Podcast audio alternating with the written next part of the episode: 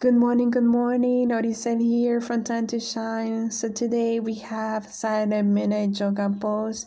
And today's pose is the head to knee forward bend or Janu Sirsasana. Janu means knee and Sirsasana means head. And of course, Asana means pose.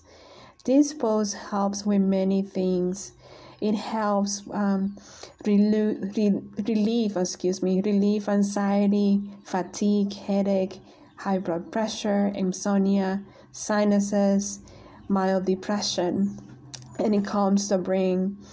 It also stretches the spine, shoulder, hamstring, and groins.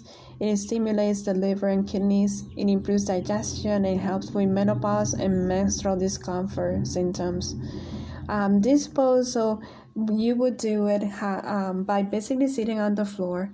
You would bend your right knee to a 90 degree angle and you would straighten your right or your left leg and um, and you just basically lean forward with your torso and get a, get a hold of your left foot.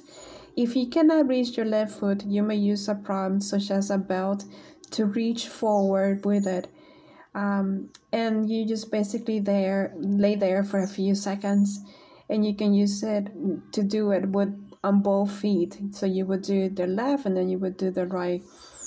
Um, i hope you're able to use this pose to help you with those uh, benefits that it has. And uh, hope you have a wonderful saturday. Take care. Bye bye